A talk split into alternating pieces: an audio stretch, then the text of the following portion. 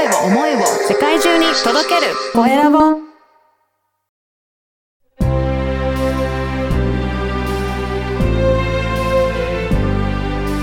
経営者の志こんにちは、コエラボの岡田です。今回は、えー合同会社ともやの、えー遠藤智也さんにお話を伺いたいと思います。遠藤さん、よろしくお願いします。よろしくお願いします。まずは自己紹介からお願いいたします。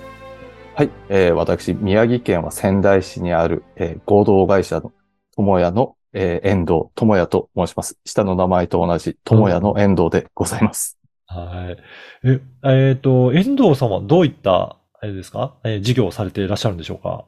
あのー、弊社はですね、防犯カメラ屋として活動しておりまして、うんえーよくある、あの、防犯カメラ、もちろん販売もするんですけど、販売プラス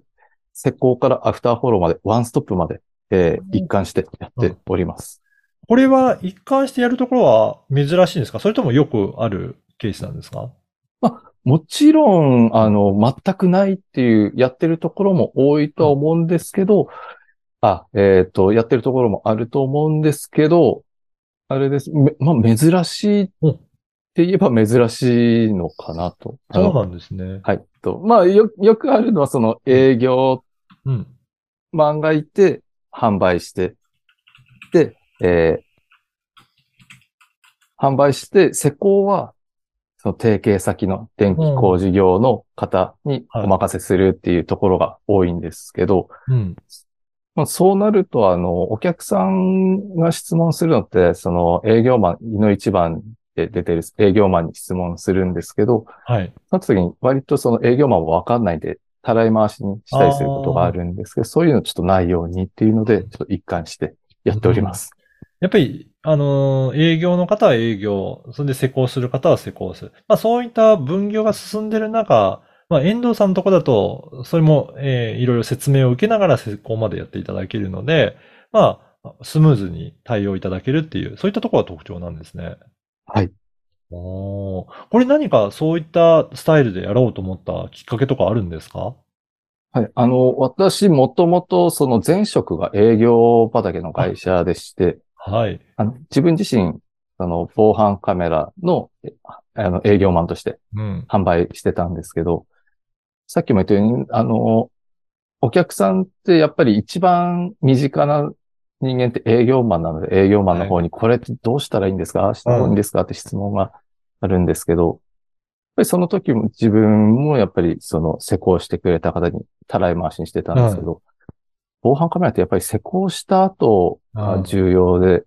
防犯カメラ何かある時って大体そういう犯罪とか事故があった時なので、そういう時ってやっぱりたらい回しにするより自分で、うん。あのー対応できた方がいいなっていう思いがあって、まあ、もちろん、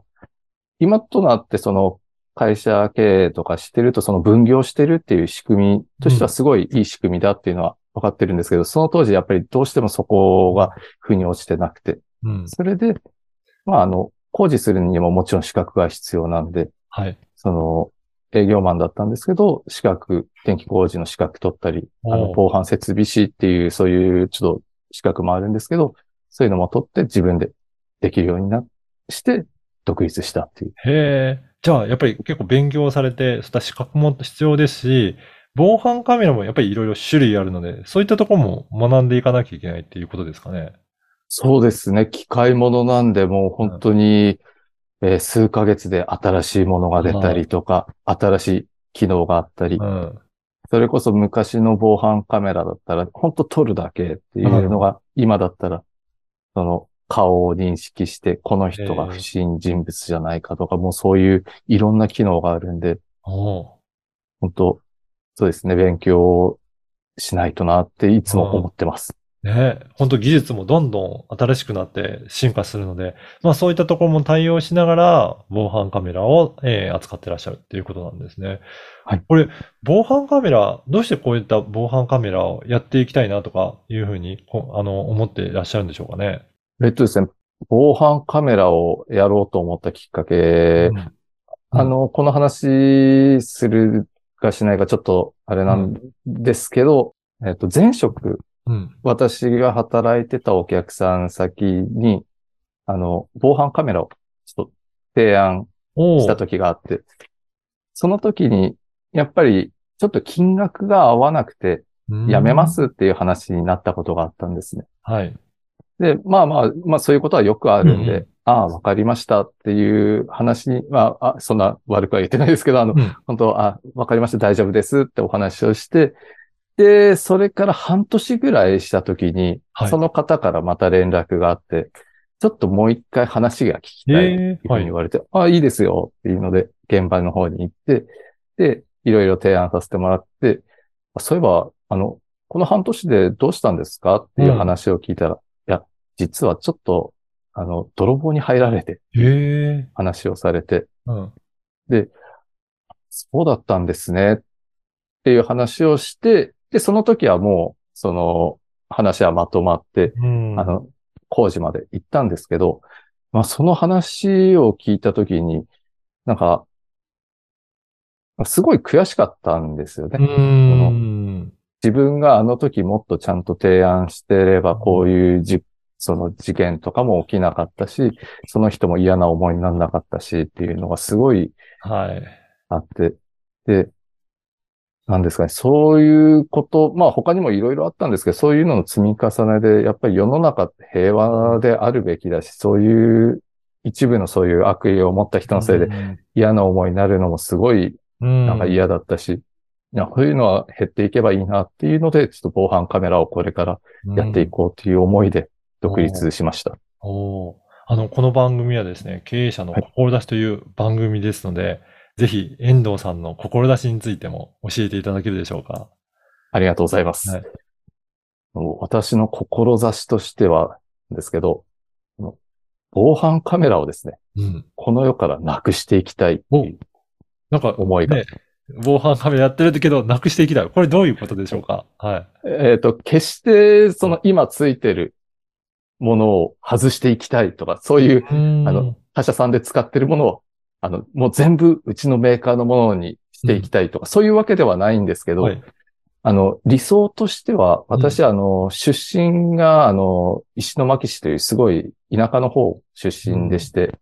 その頃って、あの、家の玄関に鍵を閉めなくてもいいし、もう窓も、ドアとかも窓も全部全開で、あの、出かけれた、そういう、あの、まあ、田舎だったんですけど、今ってやっぱり世の中的にそれって不可能じゃないですか。そうですね。そんなことしてたら、もう知らない人も入ってきたりもするし、被害に遭う可能性もあるしっていう。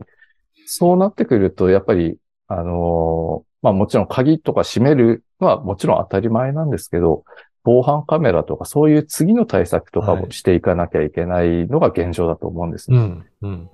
ただ、その防犯カメラを、その世の中にすごいいっぱい普及させることによって、その何か悪さをしようと思った人とかも、その、空き巣に入るなんてナンセンスだよね。強盗に入るなんてちょっとコスパが悪いよねとか、うんそういう世の中になってくれたら、その先の世の中って防犯カメラをそのつけるではなくて、その、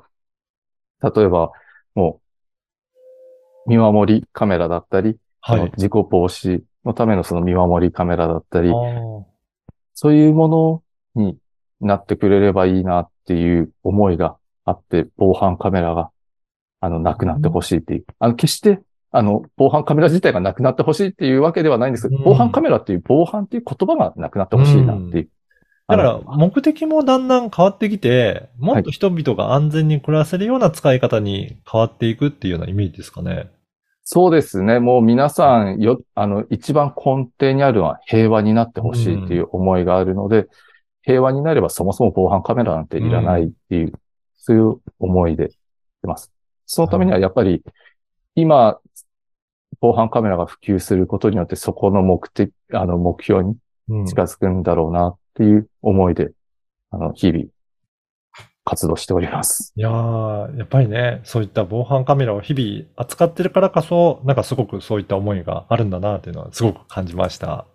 ありがとうございます。今日のお話を聞いてですね、ぜひ皆さんも、えー遠藤さんのこともっと知りたいな、あと防犯カメラのことももっとあの知りたいなという方いらっしゃれば、このポッドキャストの説明欄に、えーホームページの URL を掲載させていただきますので、ぜひそこから、えーチェックいただければと思います。あと、インスタグラムもされてらっしゃるんですよね。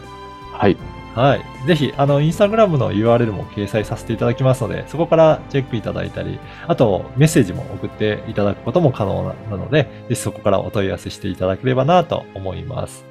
はい。本日は、えー合同会社ともやの遠藤智也さんにお話を伺いました。遠藤さん、どうもありがとうございました。ありがとうございました。